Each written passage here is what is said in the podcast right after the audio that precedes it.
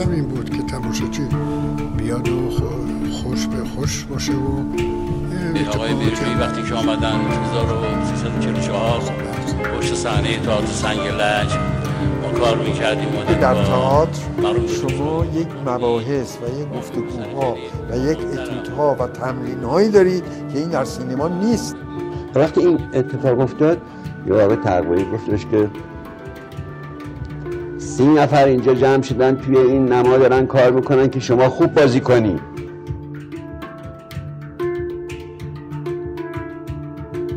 بامداد نمایش.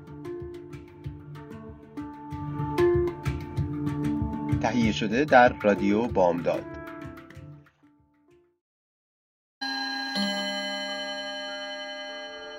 تماشاگر فهیم سرمایه اصلی تئاتر ماست.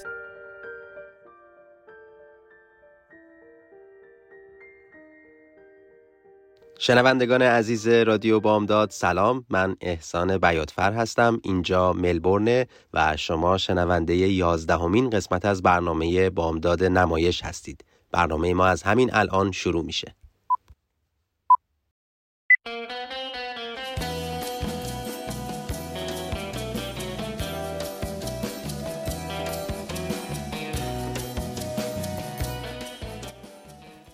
عصر شما شنوندگان عزیز به خیر و خوشی رأس ساعت چهار بعد از ظهر به وقت کالیفرنیا در خدمتتون هستیم با یکی دیگه از برنامه های بامداد نمایش و امیدوارم تا به امروز هفته خوبی رو پشت سر گذاشته باشید. همونطور که عرض کردم این یازدهمین برنامه بامداد نمایش هست که در خدمت شما شنوندگان عزیز هستیم و اگر بخوام مروری داشته باشم به ده برنامه گذشته ما در مورد تئاتر مدرن، نمایش عروسکی، نمایش های رادیویی، نمایش آینی سنتی و تئاتر درمانی پرداختیم و همچنین به بررسی پرونده های نظیر مرکز مطالعات ایرانیان دانشگاه استنفورد و کارنامه کاری رضا عبدو هم پرداختیم. این برنامه همونطور که هفته گذشته وعده کردیم در مورد اقتباس در آثار نمایشی و نقش ادبیات داستانی و تأثیرش بر ادبیات نمایشی با هم صحبت خواهیم کرد و یه خبر هیجان انگیز برای ساکنان لس آنجلس داریم. اون هم این که نمایش دختران دشت دختران انتظار به نویسندگی و کارگردانی عرفان ملکوتی قرار هست. 17 اکتبر ماه روی صحنه بره که به همین مناسبت گفتگویی رو ترتیب دادیم با عوامل این نمایش که حتما دعوت می‌کنم تا پایان برنامه شنونده ما باشید.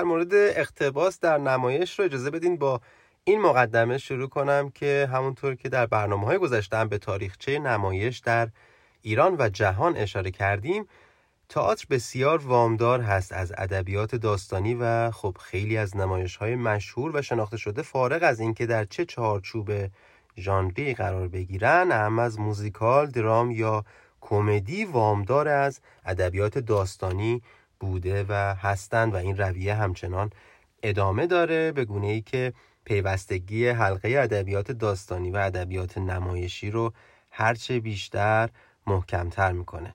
و خب گواه اون هم نمایش های برجسته ای هست که بر پایه همین ادبیات داستانی شکل گرفتن و اتفاقا جزء نمایش های موفق هم بودن. مطالب رو که داشتم بررسی می‌کردم برای این برنامه برخوردم به نقل قولی از جوزف کنراد از نویسنده های مطرح و مهم. کنراد مطرح می‌کنه چیزی که سعی می‌کنم به اون دست پیدا کنم اینه که با کمک نیروی کلمات نوشتاری شما رو به شنیدن به احساس کردن و بیش از همه به دیدن وادار کنم. همین تلاش کنراد برای پرداختن به این موضوع خودش نشان از اینه که نه تنها هنرمندان در حوزه ادبیات نمایشی چه نمایشنامه و چه فیلمنامه به دنبال پیدا کردن آثار و محتوایی در ادبیات داستانی میگردن که با تکیه بر اون بتونن بار بیشتری رو از لحاظ داستانی در اثر خودشون بگنجونن. هنرمندان در ادبیات داستانی هم به دنبال باورپذیر بودن و قابل تخیل بودن آثارشون برای مخاطب میگردن. یکی دیگه از افرادی که در این زمینه صاحب نظر هست آلن اشپیگل هست که در کتابش اعتراف می‌کنه که می‌خواد مثل یک بازجوی دقیق مشترکات ساختاری، احساسی، اجرایی و دیداری تئاتر و قصه های مدرن رو جستجو کنه. خودش از گوستاف فلوبر آغاز می‌کنه که یکی از بزرگترین نویسنده های قرن 19 هم بوده و خب فلوبر شکلی از ادبیات رو ابداع کرد که به دادن اطلاعات از طریق تصویر پردازی معروف است. اما تحقیق و پیگیری اشپیگل در این مسیر اونو به یکی دیگه از بزرگان ادبیات داستانی و رمان نویسی یعنی جیمز جویس میرسونه جیمز جویس هم جزو کسانی است که مثل فلوبر بر قدرت ویژگی های دیداری در ادبیات داستانی اعتقاد داشت. اما آثار بزرگان ادبیات داستانی رو که ورق می‌زنیم به برخی از نویسندگان برمیخوریم. مثل ویرجینیا وولف که واقعا به صورت روشن از ویژگی های دیداری تئاتر و سینما در کارشون استفاده کردن. تغییر زاویه دید تغییر راوی جز کارهایی هستش که خیلی آثار ادبی رو به چیزی که شبیه نمایشنامه یا فیلمنامه هست در حوزه هنرهای نمایشی نزدیک می‌کنه. اصرار اونها به اینکه می‌خوان خواننده به دیدن وادار بشه خب از مسائلی هست که باعث تغییر زاویه دید در رمان باعث به وجود اومدن بحث تغییر روایتگر از دانای کل به اون چیزی که در منطق روایی با تغییر زاویه دید مطرح می‌شد در واقع خواننده رو درگیر کنن و بعد تصویری بیشتری رو به رمانشون اضافه کنن. اگرچه در خود حوزه ادبیات داستانی این چیزی بود که بین هنرمندان اون عرصه باعث اختلاف شده بود که ممکن بود به شفافیت جهان رمان خدشه وارد کنه اما خب انقدر این مسئله باعث پیشرفت در ادبیات داستانی شد که فضاسازی و زاویه دید به همون اندازه که بخشی از محتوای اثر محسوب می شد باعث شد تا به ویژگی های جدیدتری به ادبیات داستانی اضافه بشه و به شیوه های دراماتیک باعث انتقال اندیشه هم بشه. البته دلایل درام نویسا برای برای توسل طولانی مدتشون به ادبیات رو باید به دو شاخه جستجو کرد گذاشتن از موانع اقتصادی و احترام عمیق به آثار ادبی. ولی خب بدون شک وقتی یه درام نویس به سراغ رومانی میره که عنوانش قبلا نظرها رو جلب کرده هدف اولیه می‌تونه محبوبیت مردمی رمان در حوزه تئاتر باشه و خب ویژگی های بالقوه یک رمان پرفروش آشکارا یکی از علتهای مهم تئاتری کردن رمان ها بوده. اگر بخوایم به زبانی ساده به یکی از راه های استفاده از مسئله اقتباس اشاره کنیم یکی از راه ها نقد مبتنی بر وفاداری به منبع اصلی که به اندیشه وابسته است که بنابر اون متن دارای معانی صحیح و یگانیه که به خواننده منتقل میشه و ممکنه نمایشنامه نویس یا فیلمنامه نویس اون رو در اثرش بازسازی کنه و یا تغییر بده. اینجا خب باید تفاوت مهمی رو مورد توجه قرار داد. تفاوت بین وفاداری کلمه به کلمه با داستان اصلی و یا وفاداری به روح و جان اثر.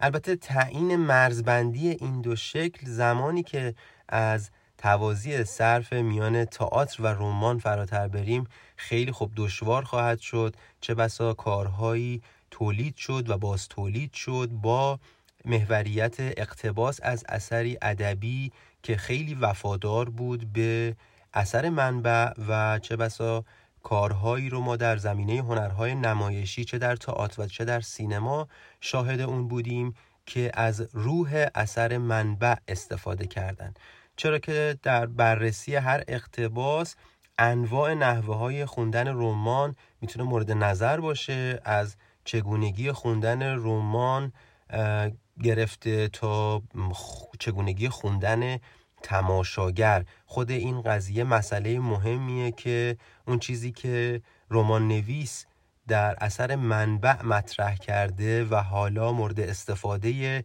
نمایشنامه نویس یا فیلمنامه نویس قرار می‌گیره تا چه حد مفهوم و جان اثر اصلی رو که درام نویس نوشته بوده به تماشاگر منتقل کرده.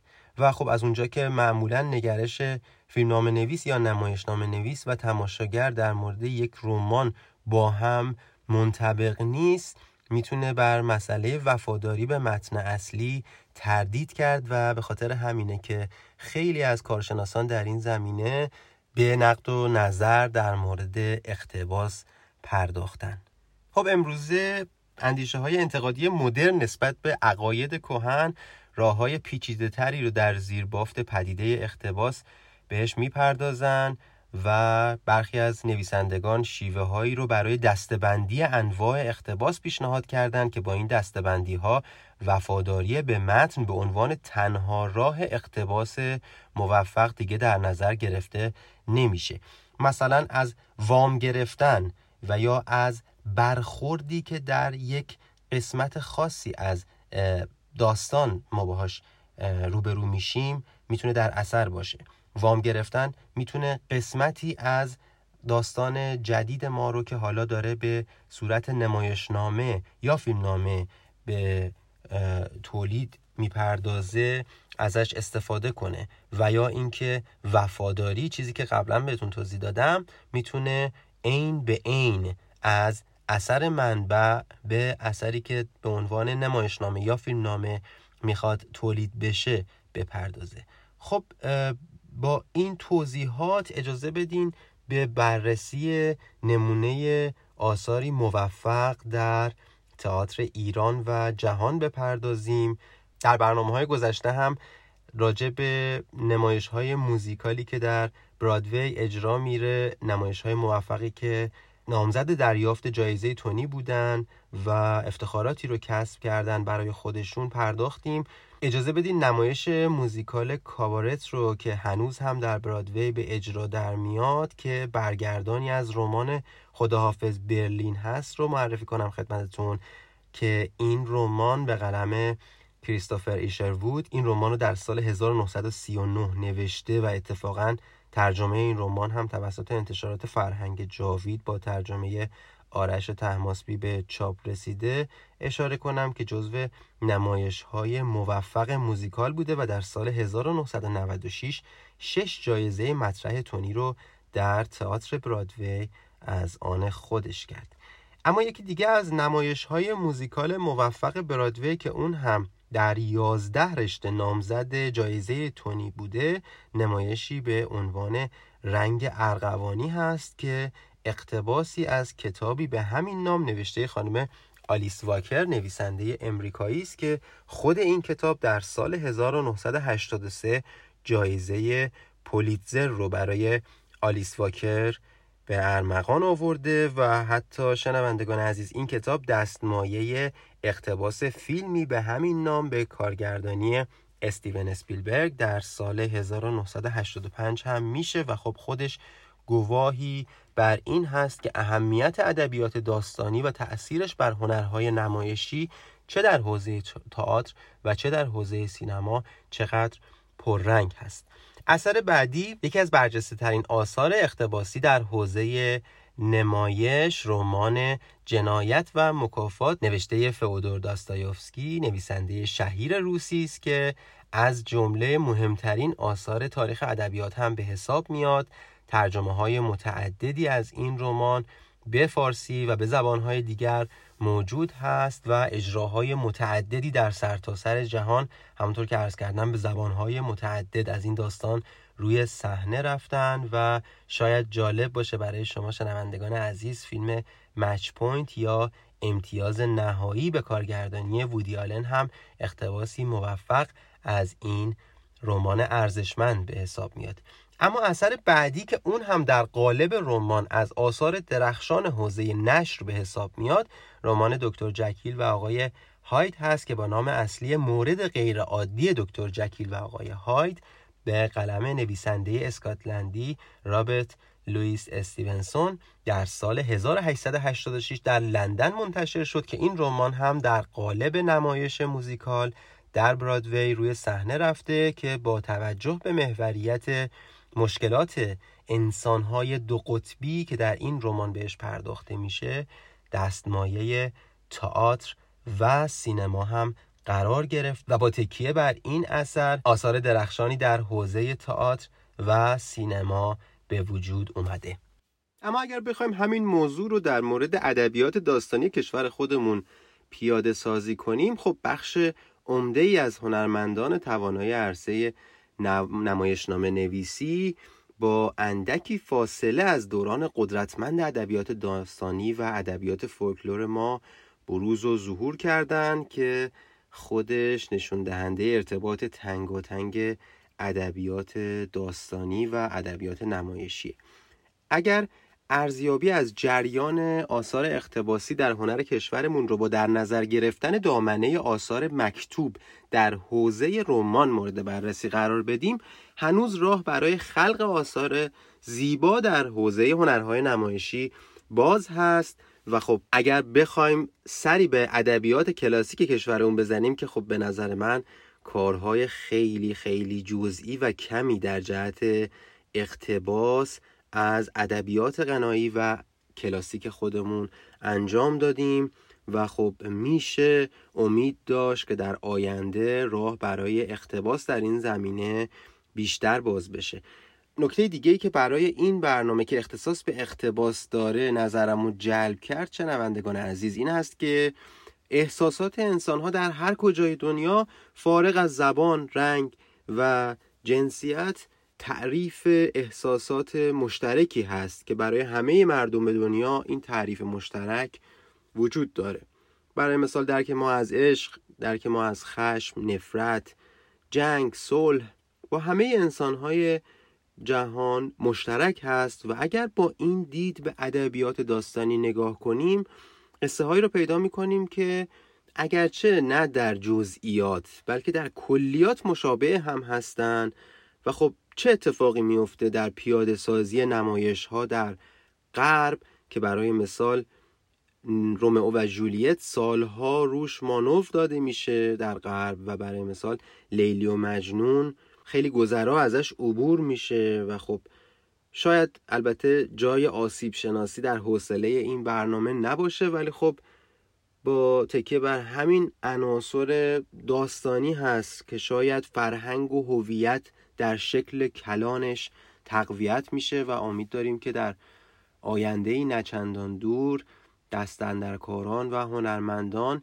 با تکیه بر آثاری غنی در حوزه ادبیات کلاسیکمون و ادبیات غناییمون به ساخت آثاری در زمینه هنرهای نمایشی چه تئاتر و چه فیلم بپردازن اجازه بدین سری بزنیم به اتاق فرمان تکه از اپرای عروسکی شمس و مولانا به کارگردانی آقای بهروز قریبپور با صدای همایون شجریان و محمد معتمدی رو دوستانم آماده کردن.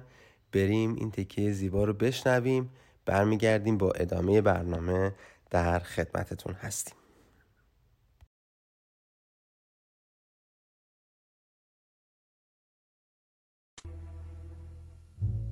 هر زمان نو شود دنیا و ما.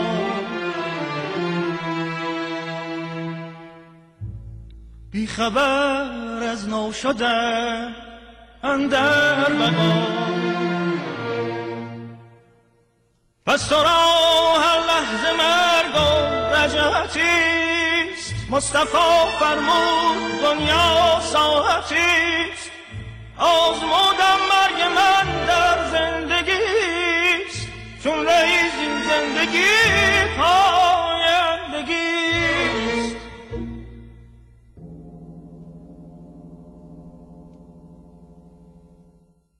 کیستی تو؟ کیستی تو؟ قطره از باده های آسمان. این جهان زندان و ما زندانیان. حفره کن زندان و خود را وارهان. کیستی تو؟ آدمی مخفیست در زیر زبان. این زبان پرده است بر درگاه جان. کیستی تو؟ تیر فران بین و ناپیدا کمان. جانها پیدا و پنهان. جان جان کیستی تو. رهنمایم همراهت باشم رفیق من قلاوزم در این راه دقیق کیستی تو؟ هم دلی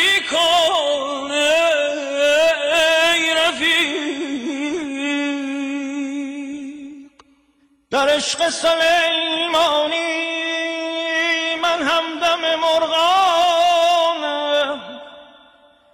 هم عشق فریدارم هم مرد فریخانم. هر کس که فریخوتر در شیشه کنم زودتر.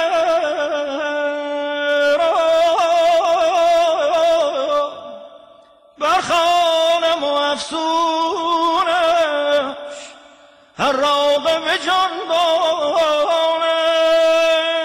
هم ناطق و خاموشم هم لاه خموشانم هم خونم و هم شیرم هم طفلم و هم پیرم. کیستم من کیستم من چیستم من تا نگردی پاک دل چون جبرئیل گرچه گنجی در نگنجی در جهان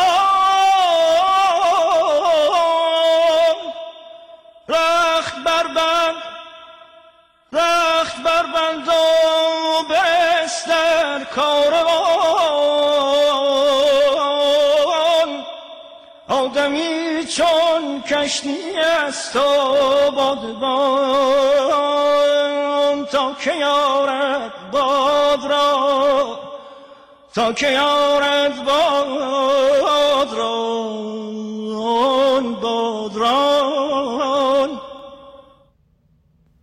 واقعا کاش راهی پیدا بشه در بین اهالی هنرهای نمایشی در جهت مدرنیزه کردن این گونه نمایشی که اگه مثل هر اثر دیگه که محصول دوره کلاسیک بوده در هر کجای دنیا به سیرش که نگاه کنیم در دوره مدرن از اون به شکلی و به گونه ای حتی تقلیدی استفاده شده و حالا با تکیه به این میزان هنر نمایش در واقع کلاسیک ما که به نسبت دیگر گونه های ادبیات نمایشی عمر چندانی هم نداره ولی خب با تکیه به همین عمر اندک باید دید که میشه به شکلی امروزی ازش استفاده بشه مثل همه جای دنیا که عرض کردم خدمتتون با دوره کلاسیک خودشون به گونه برخورد کردن که حتی به صورت تقلید از اونها در هنر مدرنشون استفاده می‌کنن. امیدوارم یه روزی محقق بشه این دستاورد و بتونیم از سرچشمه اصیلی که در هیته هنرهای نمایشی در سالیان گذشته داشتیم استفاده کنیم. در این باره اگر بخوام مثالی رو براتون ارز کنم باید به اجرای متفاوت از استرمایر از نمایش هملت اشاره کنم که بعد از مدت ها با اینکه اجراهای مختلفی از هملت رو روی صحنه شاهد بودیم و در دوره های گذشته هم به روی صحنه رفته بوده. الان هم با اتکا به همون سبقه نمایش ها رو باز اجرا می‌کنن و اگر خاطرتون باشه هفته گذشته از نمایش همیلتون نام بردیم که قرار هست در ساکرامنتو اجراهای خودش رو روی صحنه شروع کنه. این نمایش هم جز و همون نمایش های کلاسیک ایالات متحده امریکا هستش که به صورت موزیکال اجرا شده بوده و حالا هم با گذشت سالها تغییر داده میشه و مدرن میشه و همچنان خوراک فرهنگی این روزهای تئاتر این مرز و بوم میشه. ما هم می‌تونیم امیدوار باشیم که با تکیه بر نمایش های روحوزی که به لحاظ موسیقیایی هم غنی هستند شاهد این باشیم که در آینده بیشتر از این نمایش ها در بستر نمایش های مدرن استفاده بشه. امیدوارم دستندرکاران این حوزه فکر جدی به حال این گونه نمایشی بکنن که اگر اینطور نباشه مطمئنا به دست فراموشی سپرده خواهد شد. شنوندگان عزیز برنامه بامداد نمایش می‌تونید با شماره تماس 916 918 398 و آدرس ایمیل info at با ما در ارتباط باشید. همکاران من در رادیو بامداد آماده پذیرش نظرات، انتقادات و پیشنهادات شما عزیزان هستند. حتما قول میدیم که در برنامه آینده به پیام های پرمهرتون و تماساتون بپردازیم و باز تکرار می‌کنم اگر به مقوله خاصی در حوزه هنرهای نمایشی علاقه دارید اون رو با ما در میون بگذارید اما همونطور که در ابتدای برنامه خدمتتون عرض کردم به بهانه اجرای نمایش دختران دشت دختران انتظار گفتگویی را انجام دادیم با عوامل این نمایش. ابتدا اجازه بدید که تیزر این کار رو با هم بشنویم برمیگردیم در خدمتتون هستیم.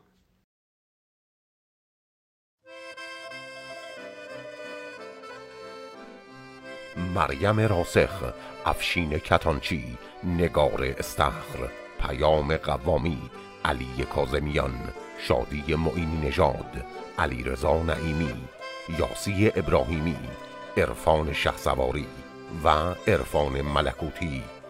در دختران دشت دختران انتظار نمایشی دیگر از عرفان ملکوتی. با حضور تصویری دو ستاره دیروز و امروز مری آپیک و پرویز سیاد. مدیر هنری مجید میرفخرایی آهنگساز ونداد مساحزاده خب قبل از اینکه بپردازیم به گفتگو با عوامل اجرایی نمایش این توضیح خدمتتون عرض کنم. شنوندگان عزیز که ما بخش اخبار هنری رو موکول کردیم به هفته آینده و در بخش اول به گفتگو نشستیم با عرفان ملکوتی نویسنده و کارگردان نمایش. این نمایشنامه رو من تقریبا هشت سال پیش نوشتمش. حالا یه تغییراتی به مرور زمان روش انجام شد ولی اون موقع نوشتم و از همون هشت سال پیش من سعی کردم که اینجا در امریکا اجراش بکنم. و خب نمی‌شد به دلایلی که شما خودت هم شاید بهتر از من می‌دونی. بله. نمایش در قربت خب با این همه بازیگر با این همه صحنه های متفاوت به خاطر هزینه های زیادی که داشت و به خاطر اینکه خب به دلیل تعداد زیاد بازیگر ما سفر شاید خیلی سخت بتونیم بکنیم بله. بکنیم. در حال نشد انجام پذیر نبود. خب نمایشنامه نمایشنامه تقریبا سنگین و شاید تلخی باشه. یه مقداری شاید لس آنجلس مخصوصا انگار که نمیطلبید. ولی خب این بود همیشه تو ذهن من بود این تبعیض و مشکلاتی که زنان ما در سرزمینمون دارن. و تمام سعیمو کردم که بشه و بشه جنگیدم باهاش و شاید کسی که خیلی کمک کرد که این نمایش بتونه به اجرا برسه و خیلی انگیزه داد به من و خیلی انرژی آورد. خود مریم راسته بود که الان بله. نقش از رو داره بازی می‌کنه و خیلی تلاش کرد و شد. ما 26 سپتامبر فکر می‌کنم تقریبا سه هفته پیش بود اجرا کردیم و خوب بوده. من ریویو خوبی گرفتم واقعا و خودم به شخص انتظار این همه ریویوی مثبت نداشتم. ولی خوشبختانه خیلی دوست داشتن مردم خیلی دوست داشتن. و و همینجورم حالا برای همین داریم ادامه میدیم تا ببینیم به کجا می‌رسیم.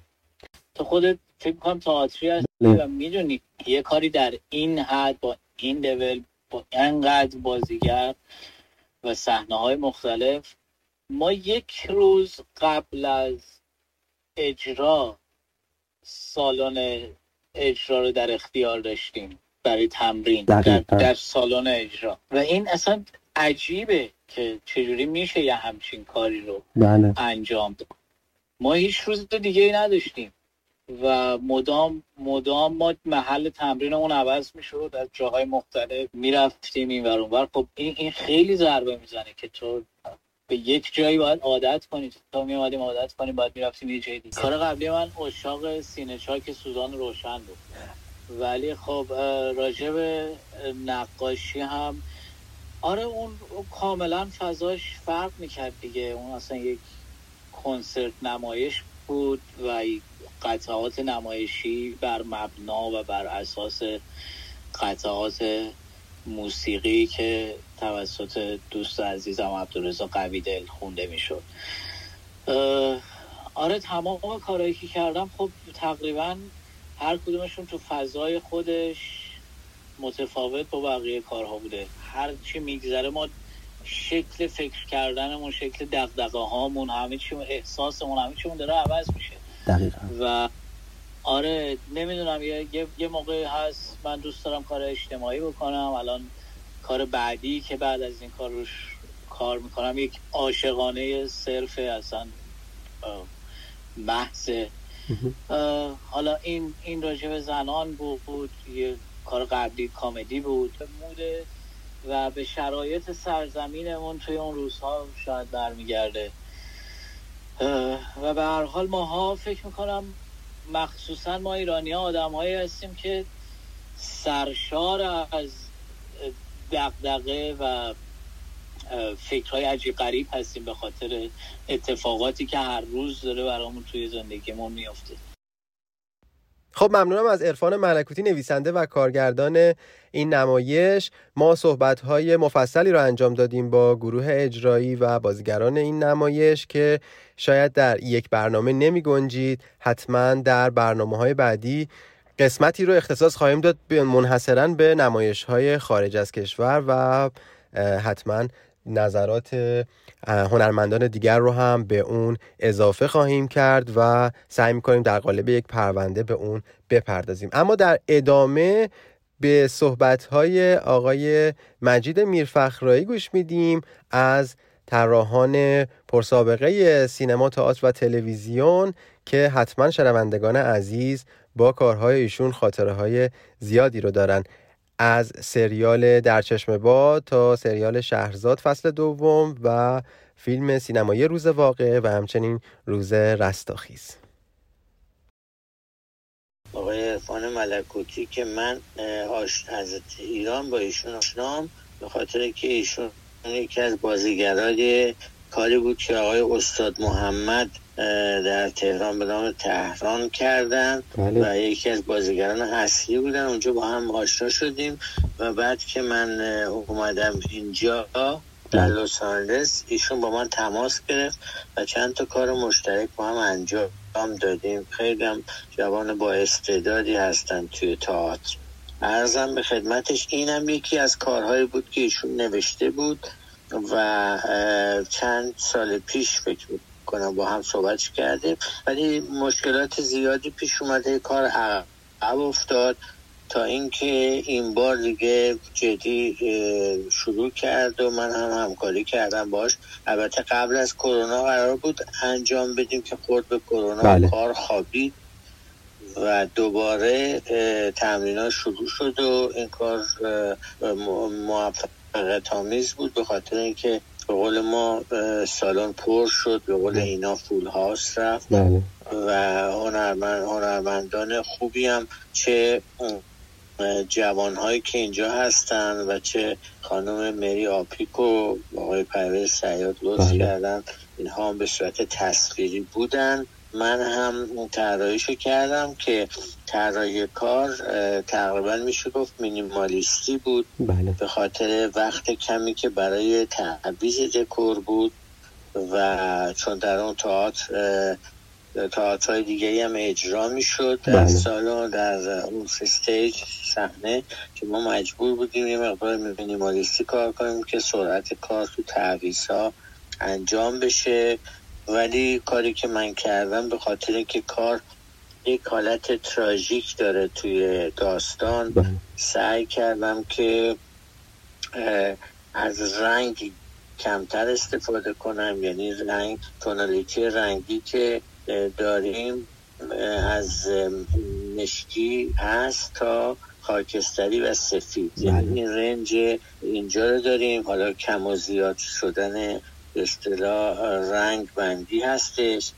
و بعد المانی هم کار شده که به اصطلاح صحنه تصویری هم داره که تصویر روی پرده انداخته میشه و میشه گفتش که یه کار دکور مینیمالیستی داره که بعدا هم اگر سفر خواستن بکنن بتونه به اصطلاح همراهشون این کار رو ببرن برای دکورات توی سفر هم استفاده بشه. چون کلا وقتی که تو این اصطلاح اینجا کار میشه.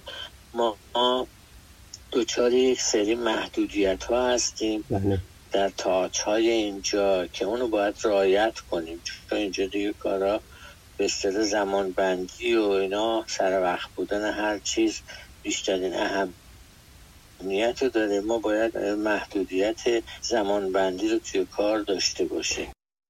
خب همونطور که خدمتون عرض کردم ما صحبت‌های مفصلی رو با آقای میرفخرایی هم انجام دادیم در رابطه با مسائل و مشکلاتی که به مقوله اجراهای خارج از کشور می‌پردازه. حتما در برنامه های آینده قسمتی رو مجزا به این مسئله اختصاص خواهیم داد. اما به گفتگو نشستیم با آهنگساز نمایش ونداد مساحزاده که حتما مخاطبان تئاتر خاطرات زیادی رو از همکاری های ایشون با نمایش هایی که روی صحنه رفته در سالهای گذشته به کارگردانی آقایان رحمانیان پاکدل دکتر غریب پور و سایر عزیزان دارن. من نمایشنامه رو خوندم و خیلی علاقه من شدم بهش یعنی که یه سری موزلات و مسائل اجتماعی خانوم ها رو در جامعه ما داشت بازگو می‌کرد. بنابراین هم ارفان و من هر دو برای این عقیده بودیم که بهترین سازبندی که میشه اول روی این کار کرد سازبندی آکاردیونه. یعنی با آکاردیون این کار انجام داد. به هر شکل آکاردیون یک ساز دراماتیک عاشقانه است. سوز و اندوه خودشو داره احساس خودشو داره نسبت به سازهای کمی متفاوته. و ارفان هم همین عقیده رو داشت. یعنی اون هم گفتش که من اصلا دنبال این هستم که با آکاردیون موسیقی تئاتر ساخته بشه و همینطور اجرا. این بود که من گفتم شعری مد نظرت هست که ارفان عزیز گفتش که من از به اصطلاح اشعار شاملو می‌خوام استفاده کنم به نام دختران دشت و دختران انتظار و بر اساس اون من خیلی به اصطلاح معیارهای حرکتیمو گرفتم. بنابراین من رجوع کردم به دیوان شاملو و به اصطلاح این چپتر مال دختران دشت و دختران انتظار رو مرور کردم.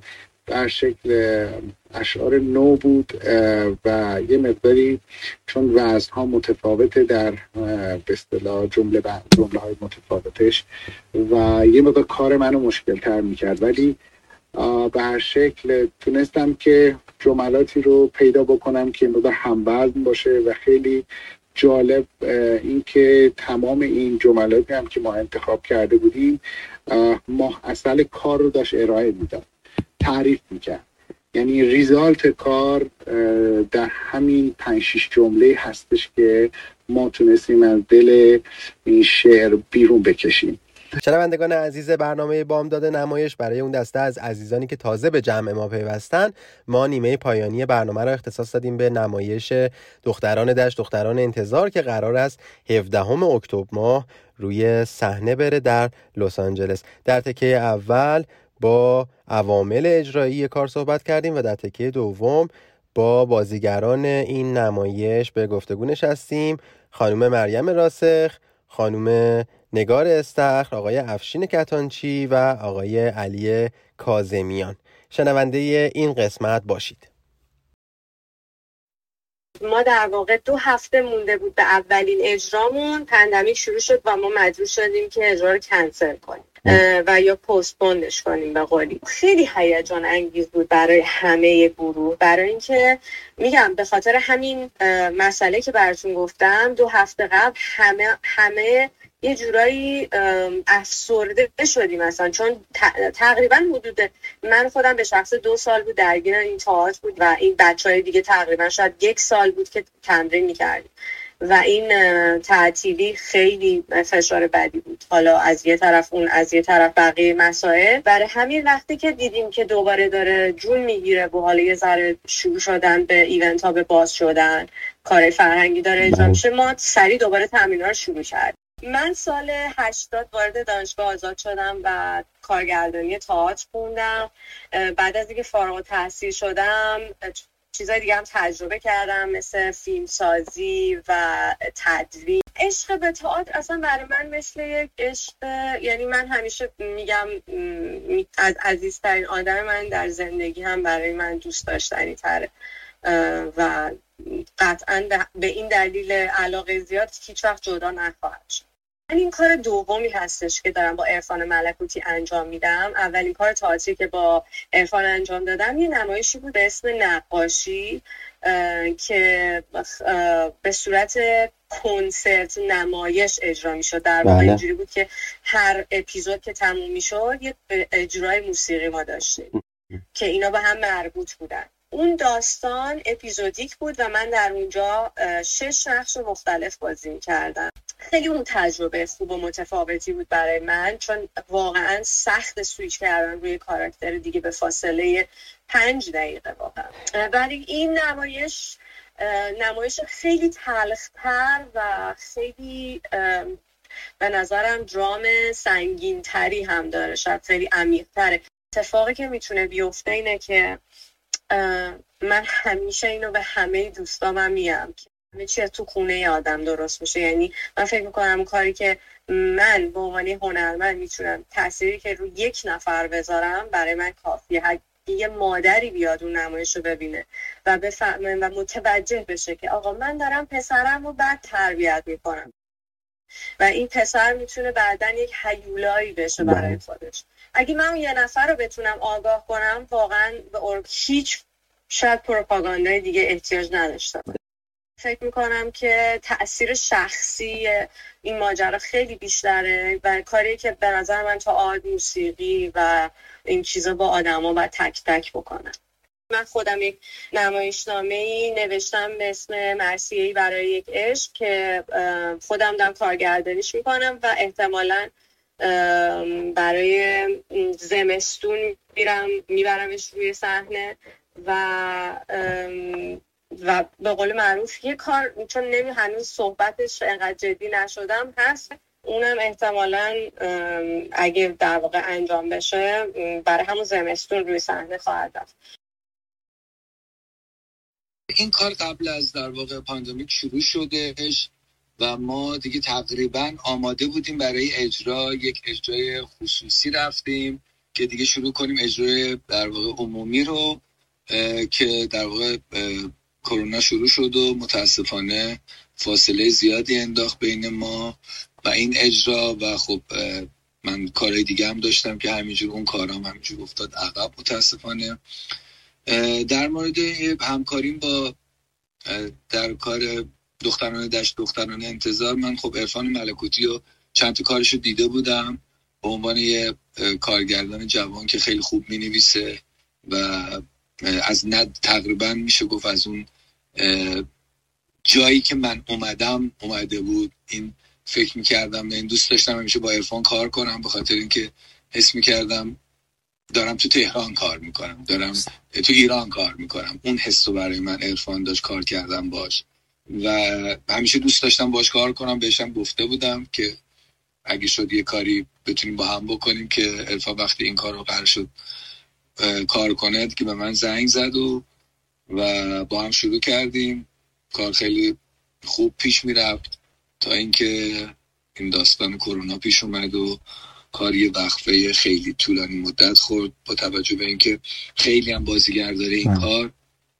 این داستان کرونا خیلی اذیتش کرد بخاطر اینکه خب زمان که میگذره خیلی ها ممکنه اصلا جابجا شده باشن کاراشون عوض شده باشه وقتشون تغییر کرده باشه واسه همین هی دچار جابجایی بازیگر شد این کار بعد از داستان کرونا و خیلی سختی کشیدیم تا کار بره روی صحنه. البته بیشتر از همه آقای عرفان ملکوتی. در مورد امریکا خاطر اینکه اصولا مردم مهاجرات و امریکا یا خود امریکایی یا خیلی اهل اینجا کار شدیدن در واقع مردم رو درگیر کرده و هم خودشون هم کسایی که از کشورهای دیگه اومدن و تقریبا دوست دارن که روزای تعطیلشون رو به خوشگذرونی بگذرونن. ویکندشون و تعطیلات آخر هفتهشون رو. خیلی درگیر مسائل دیگه دوست ندارم باشم. ولی خب من فکر می‌کنم که این داستان کووید باعث شد که یه مقداری مردم به یه چیزای دیگه هم که تا الان فکر نمی‌کردن فکر کنم من فکر من اینجوری تحلیل من اینه. چون ما بعد از در واقع این داستان پاندمی که فکر کنم اولین شهرهایی هم بود که تئاتر شروع شد و بله.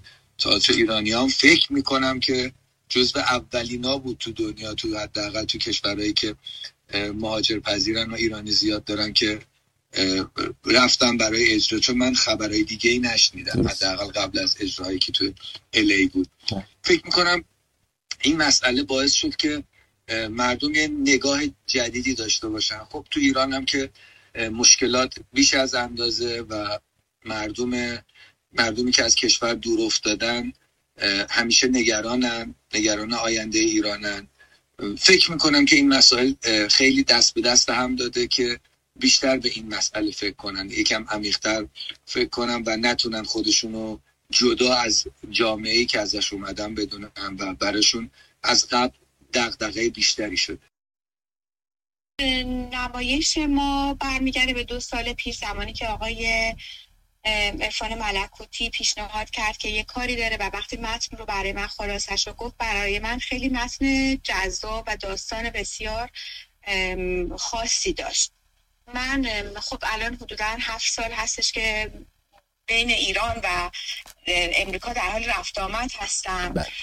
و بیشتر بیشتر بیننده تئاتر بودم توی این مدت. در اینجا تا مثلا یک بخش مثلا حالا کار طراحی صحنه کردم با خانم گزیایی کار طراحی صحنه کردم. یه کار دیگه قرار بود که انجام بشه که بازم در سمت طراحی صحنه بودم. بیشتر باز بیشتر مخاطب تئاتر ایرانی بودم تا بازیگر. و بعد پیشنهادی که به من شد خب برام خیلی دلچسب بود. بله. برای اینکه بعد از مدت ها امکان بازی توی نمایش برام ایجاد شده بود. داستان خیلی داستان دلچسبی بود و برای من این بخشش که خب این داستان داستان درسته که اسمش هست و قصه توی ایران میگذره. اما ماجرا ماجرای همه زنها می‌تونه باشه در هر جای دنیایی که زندگی می‌کنن. و حالا به طور خاص بخش های یعنی چند تا اپیزود این کارتون چهار اپیزود هست همونطور که می‌دونین. خیلی اشاره به موقعیت زنان در ایران داره. ولی می‌تونیم بهش خیلی جهانی تر هم نگاه بکنیم. مسئله ای که زنان در هر جای دنیا می‌تونن باهاش روبرو باشن ولی شاید در ایران با موضوعات دیگه و با موقعیت های مختلفی توش قرار می‌گیرن. و برای من خب خیلی جالب بود و باعث افتخار که برای دو تا از شخصیت های معروف و در واقع اساتید تئاتر هم در, در واقع با اعتبار نام اونها هم می‌تونستیم ما این بله. کار رو به شکل موفق تری به روی صحنه ببریم که البته واقعیت هم که خیلی هم استقبال خوبی و خیلی هم نمایش نمایش تاثیرگذاری بعد از اینکه ما از سالن اومدیم بیرون با افرادی که با حالا توی در واقع لول های مختلف مخاطب تئاتر هستن یا خودشون به صورت حرفه‌ای کار می‌کنن یا بازیگر یعنی یعنی به بخش مخاطب خیلی عام و عادی هستن. خیلی تاثیر گذاشته بود نمایششون و حس می‌تونیم می‌دونید در واقع حس خوب و بد رو در تو امن با هم گرفته مسائلی که ما اسم مسئله که ما حالا اسمش مشکل می‌ذاریم واقعیت اینه که سالهای ساله که وجود داره و اینا ریشه توی باورای ما ریشه توی فرهنگ ما و ریشه توی تاریخ ما داره. وقتی که برمیگردیم مثلا به مسئله زنان نگاه می‌کنیم و مثلا مسئله ختنه کردن زنان که توی این کار بهش بررسی میشه این مسئله فقط مال ایران نیست. ما می‌بینیم در جاهای دیگه دنیا هم وجود داره و این تو باور داره. خیلی همه چیز اجتماعی و یا خیلی همه چیز سیاسی نیست و حالا خدا رو شکر همینطوری که شما میگی این هشتگ هایی که به وجود اومده و خود مسئله این مثلا اینستاگرام بله. یا مسئله این سوشال مدیا بله. خیلی تونسته مردم رو زنان رو دختران رو نوجوانان رو آگاهتر بکنه و بهشون این امکان رو بده که به مسائلشون و به مشکلاتشون نگاه بکنن بتونم برن ببینن که حالا این مسائلی که وجود داره ریشه در کجا داره از کجا ناشی شده. تجربه ای بود که بر اساس تمرینات متوالی و علال خصوص همدلی گروهی که اینجا به هم پیوستیم به سمر نشست و باستاب خیلی خوشایندی داشت. از این نظر که خب یک پیش تعریفی همیشه وجود داره در رابطه با شهر لس آنجلس و بله. یک صفتی رو همیشه یک پسوندی داره این لس آنجلس تولید می‌کنه که مثلا انگار کار لس آنجلسی. ناخداگاه بار منفی بهش داده میشه. در صورتی که فکر می‌کنم یه مقدار کلیشه هم هست. چون که اصولا از زمانی که این اصطلاح باب شد حتی در همون مقوله ترانه هم کارهای بسیار فاخر و ارزشمند و ماندگاری خلق شد و یه مقداری شیطنت در این ترکیب وجود داشت کار لس آنجلسی اما با این حال اگر حالا یک ژانر بدونیم یا همون پیش فرض و پیش تعریف رو بله.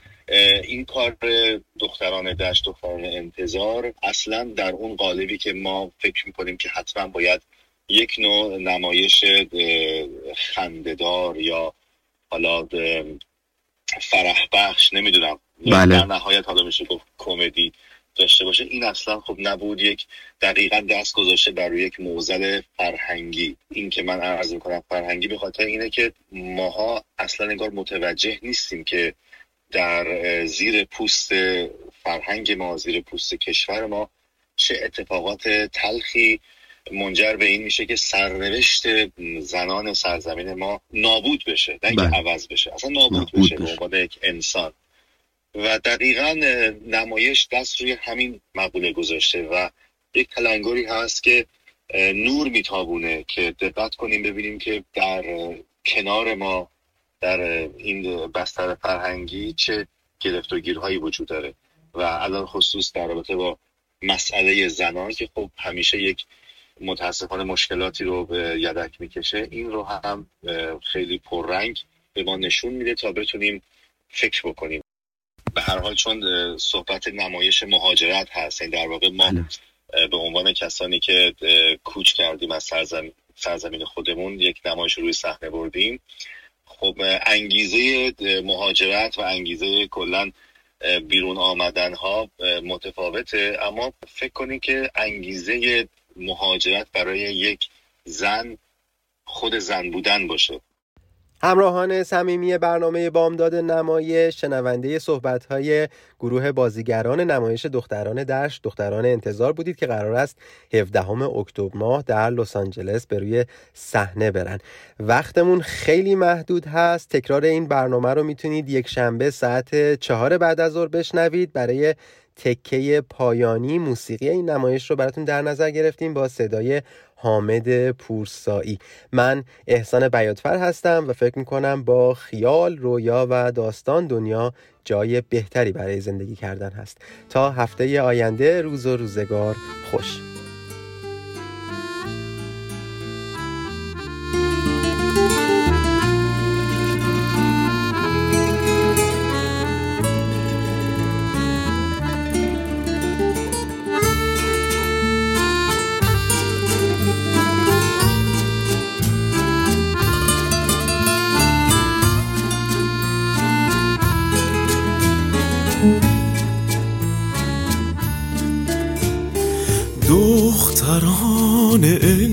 انتظار دختران دشت دختران عشقهای دور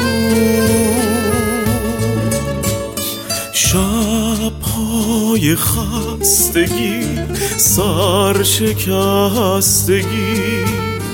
در باغ راز و سکوت مرد همه عشق of soul.